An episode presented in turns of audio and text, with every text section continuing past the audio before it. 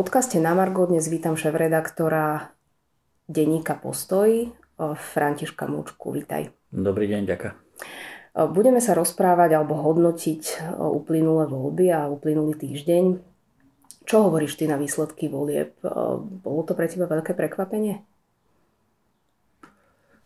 Nebudem hovoriť, že nebolo, keďže tiež som si do veľkej miery formuloval ten názor na základe tých predbežných údajov, tých prieskumov, ktoré vychádzali. Niektoré veci už sa, už sa dali trošku, trošku predvídať. To bol ten Matovičov nástup, ktorý, kde, kde už bolo aj predtým vidno, že to ide hore. Akorát nebolo jasné, kde to presne skončí v deň volieb. Tam sa dalo predpokladať, že to dopadne lepšie, ako boli tie prieskumy. A a tiež sa dalo čiastočne predpokladať, že kto na to doplatí, a to, bol, to bola strana za ľudí, mm. Andreja Kisku, kde sa ešte preplietli tie, tie nové videá. Mm-hmm. Takže tam sa dalo čakať, že ten výsledok bude horší. A pokles progresívneho Slovenska a spolu bol tiež väčší, ako by som, ako by som čakal. No, no práve, že tie, tie rozdiely, výsledky z prieskumov aj potom z exit polu boli úplne iné, že mnohí sa zobudili do toho rána nedelného dosť prekvapený, že kde, kde to vlastne skončilo. Um, ako si vysvetľuješ tie prepady napríklad PS spolu? Čo sa tam udialo? Z hodou okolností, ako vo volebnom okresku, kde som ja volil, v Bratislave bola, uh, bola tá, bol stolík týchto, týchto prieskumákov. Konkrétne to boli ľudia z Fokusu.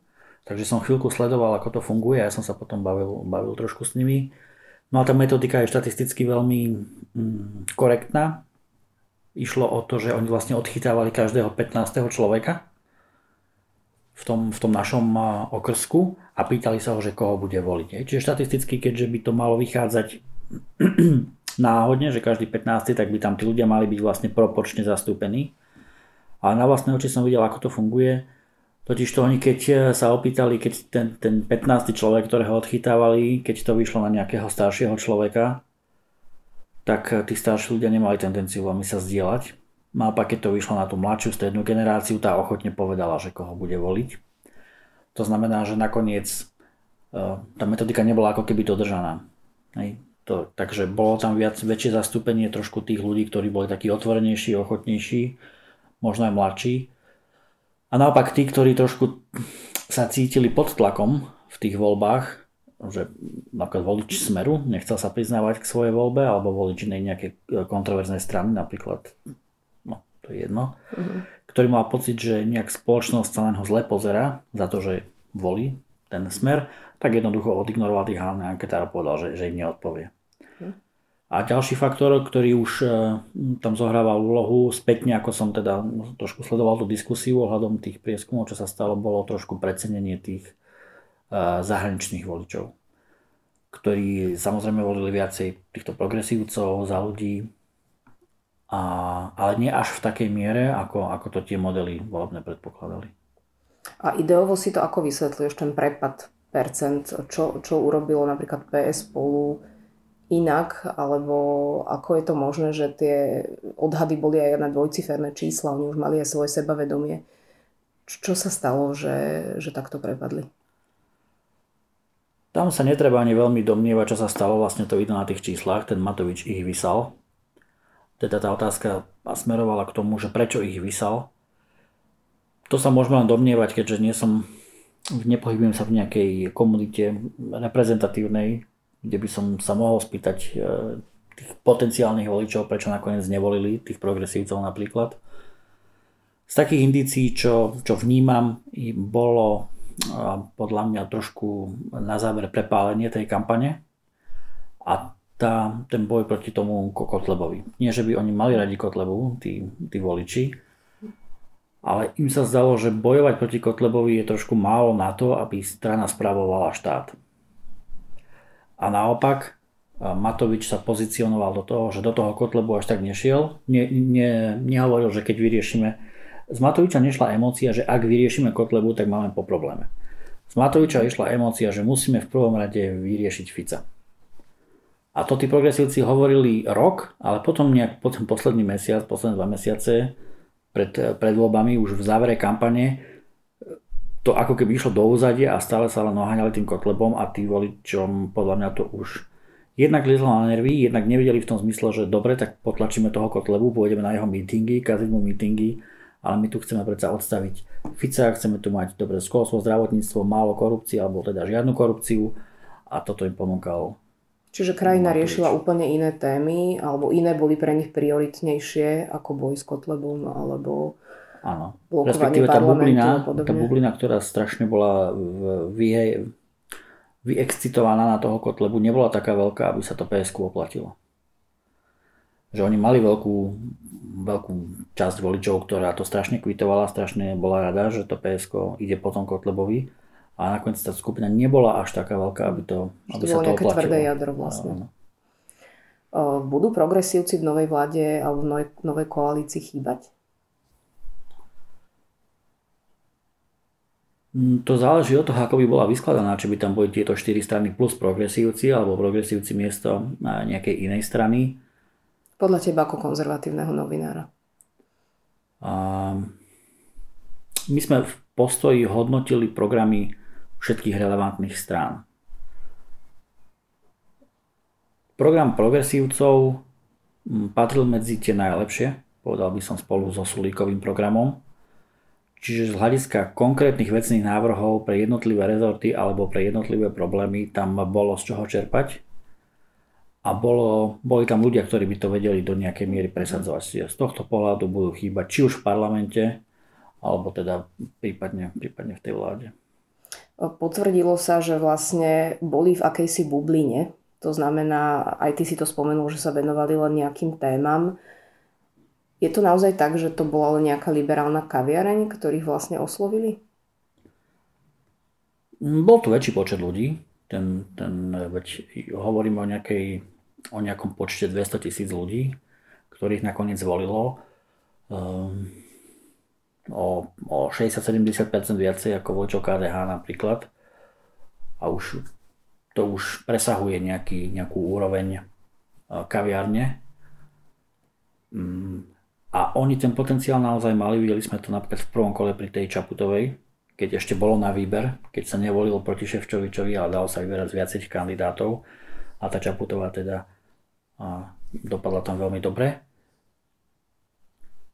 Čiže ten potenciál tu je a ja si myslím, že to, táto, ako oni vydržia nejakú časť, teda ak toto obdobie prežijú, že sa nerozpadnú, nerozutekajú, nevykašľú sa na to a ponúknú ako, také, ako tak schopného lídra, tak tá, si myslím, že to zastúpenie spoločnosti naozaj je také, že oni by mali by, nemali by mať v budúcnosti problém fungovať v parlamente. KDH prieskumy tiež predpovedali tesné výsledky. To konzervatívne prostredie asi do poslednej chvíle ale dúfalo, že to dajú. Um, vy ste ako denník dokonca odporúčali voliť KDH. Nelutujete, že ste, že ste sa takto verejne vyjadrili? Nie, pretože vyjadriť e, bolo vhodné. Nejak proste ísť s kožou na trh. Z toho, čo tam bolo, nám to prišlo ako najzmysluplnejšie, aj ideovo, ale aj pragmaticky keby tam teraz bolo to KDH, nemusel tam sedieť kolár v tej vláde. Hej. Nemuseli sme tam mať človeka, ktorý má zápis, že pašoval drogy, alebo proste sa četuje si uh, nevhodné SMS-ky s tínedžerkami a tak ďalej. Čiže z tohto pohľadu mi bolo to, že sa to KDH nedostalo a, a o to viac teda, že získal naozaj viacej hlasov ako v predchádzajúcich voľbách. Čiže tam nejaká mobilizácia tam prebehla a zafungovala, to KDH malo viacej hlasov, len tým, že bola vyššia volebná účasť, tak to nestačilo v percentách. No, sú to už druhé voľby, kde sa nedostali do parlamentu, neprekročili tých 5%. Hmm, ako si to vysvetľuje, že, že zafungoval naozaj iba ten efekt e, možno pre niektorých nesympatického predsedu alebo, alebo niečo iné, alebo strany, ktoré mali tiež konzervatívcov e, vo svojich radoch a boli pre nich viac atraktívne?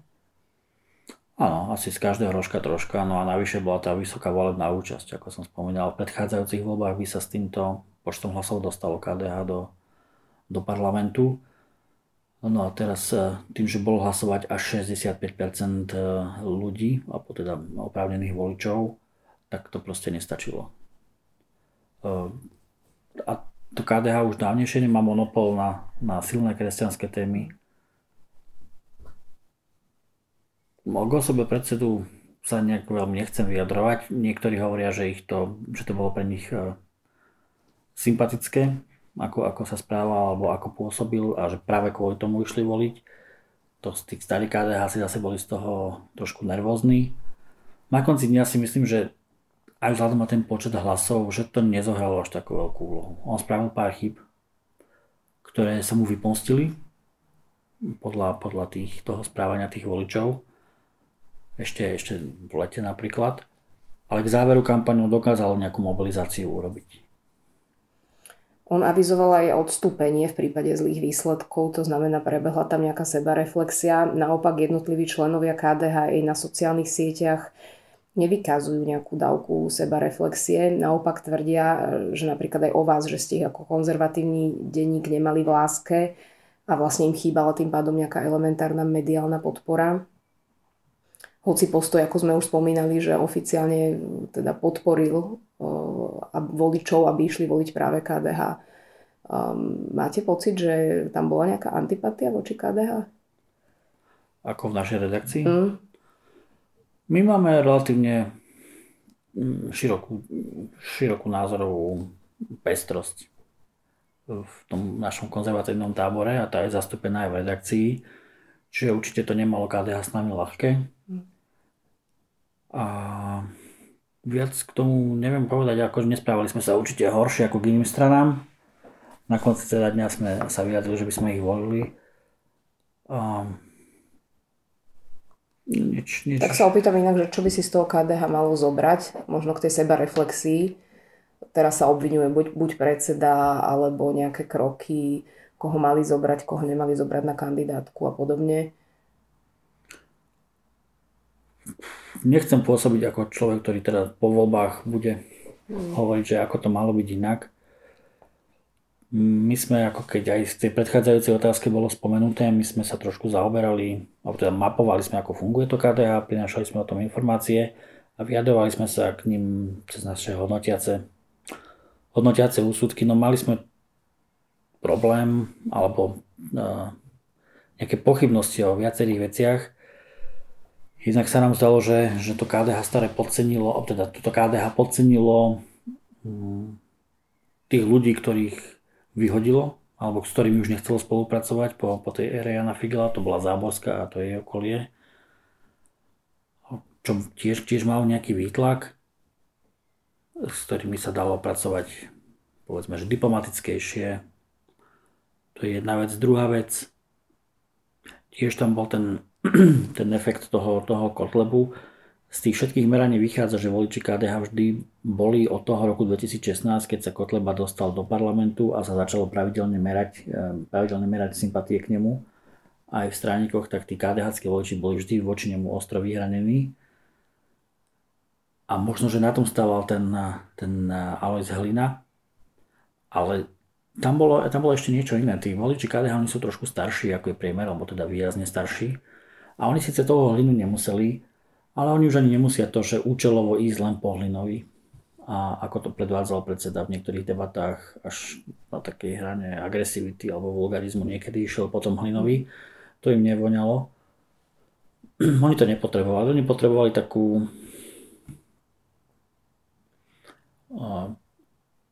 Tiež sa mi zdá, že to Alois Hlina trošku podcenil, že nešiel viac potom Ficovi. Z tých prieskumov toho KDH voličov vychádzalo, že oni boli extrémne antificovsky zameraní. A naozaj si želali výmenu toho, toho Fica, naozaj si želali no, to sfunkčnenie tej krajiny a túto retoriku im tiež Alois Hlina neponúkal. Až do samého konca tiež išiel predovšetkým potom, potom Kotlebovi v tej kampani. A aj to spájanie s progresívcami? To vnímaš to bolo, ako to vnímam, bod zlomu? Vnímam to asi áno. Asi áno. Vnímam to ako bod zlomu.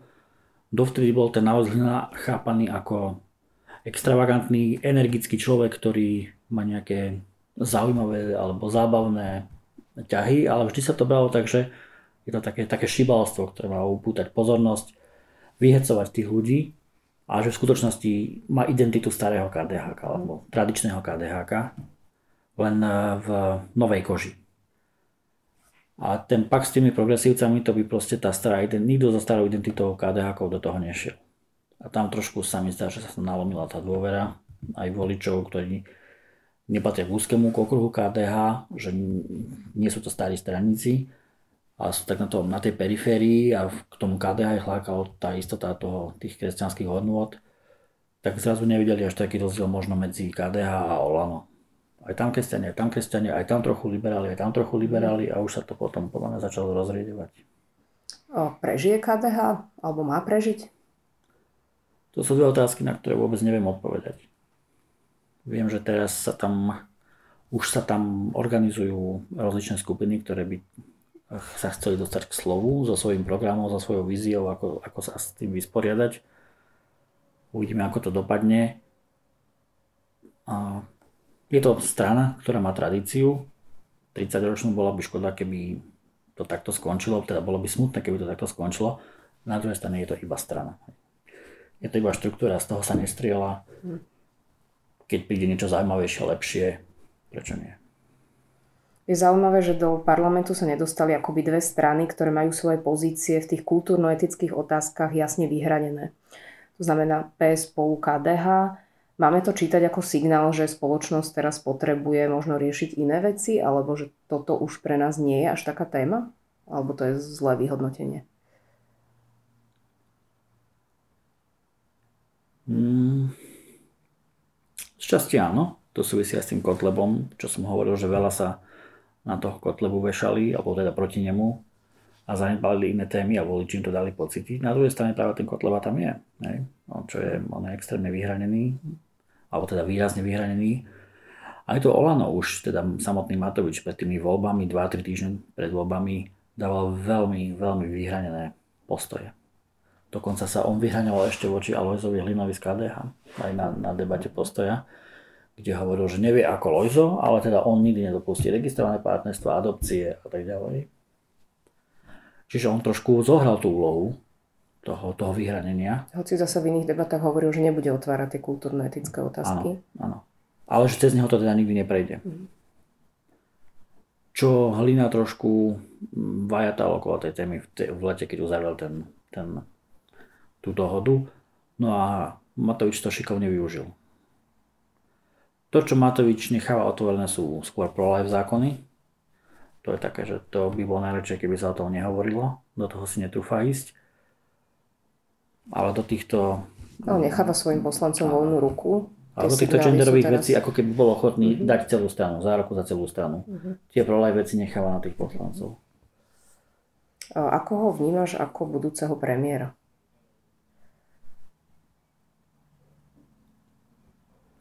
Tak budeme to, budeme to sledovať. A nebudem ho vopred ani odsudzovať ani nejak e, si ho príliš osvojovať. Ja som novinár, čiže ja by som mal byť hlavne pozorovateľ. Samozrejme nejaký názor mám. A konec koncov aj to, že to bude štvorkoalícia, podľa mňa to nebude jednoduché. A tá otázka, že či tá vláda vydrží, je podľa mňa úplne relevantná. Hm. Boris Kolár a jeho sociálna agenda, na druhej strane Sulík a jeho úplne opačné ekonomické videnie sveta. Je toto spojiteľné? Tieto dve veci? Myslím si, že je, lebo tá sociálna agenda Borisa Kolára ja ju vnímam účelovú. Pri tých bytoch napríklad. Mm. Ono, aj keby sa tie byty teraz akože sa schválilo, že ideme do toho, do tej veľkej výstavby bytov, tam treba urobiť toľko procesných vecí, od, od učenia pozemkov cez nejaký, nejaký systém, ako tam budú tie peniaze mm, pritekať, projektové veci, na to všetko treba, a samozrejme nakoniec teda stavebníkov, na to všetko treba obstarávania, zriadenie nových úradov a tak ďalej, čiže keby že aj sa teraz povie, že ideme do toho naplno, tak stáva sa začne o 3 roky. Čiže oni ten, tie peniaze, tie 2 miliardy, o ktorých je tá reč medzi Sulíkom a Borisom Kolárom, reálne akože nie sú vo vzduchu, tie sa nevyčerpajú, určite nedovolie. Skôr to bola taká tá tá bitka alebo tá, ten spor o tie byty bol skôr taký pozičný boj, že Sulík už to hral na toho ministra financí a teda, že bude sa odborne k tomu vyjadrovať. A ten Boris Kolár potreboval ukázať aj po voľbách, že to je agenda, za ktorou si stojí. Čiže to trošku vnímam ako umelú, umelý spor. Čiže na tom ani nemusí padať vláda? na tom vláda nepadne a nejaké zásadne iné sociálne opatrenie Borisa Kolára, ja som nepostrehol, že by niečo ešte vážne myslel. Vyzerá to tak, že ten parlament bude asi možno viac konzervatívny ako ten doterajší. To je dobrá správa. Tu sa ukáže, keď sa odsťahujú tí ľudia do vlád a do ďalších funkcií z toho Olana, že čo tam vlastne zostane v tom poslaneckom klube, pretože tam sa môžu obmeniť no, možno, že aj desiatky ľudí. Čiže odčítať mhm. teraz tej kandidátky, kto tam je, aký bude ten parlament, je, je ťažké.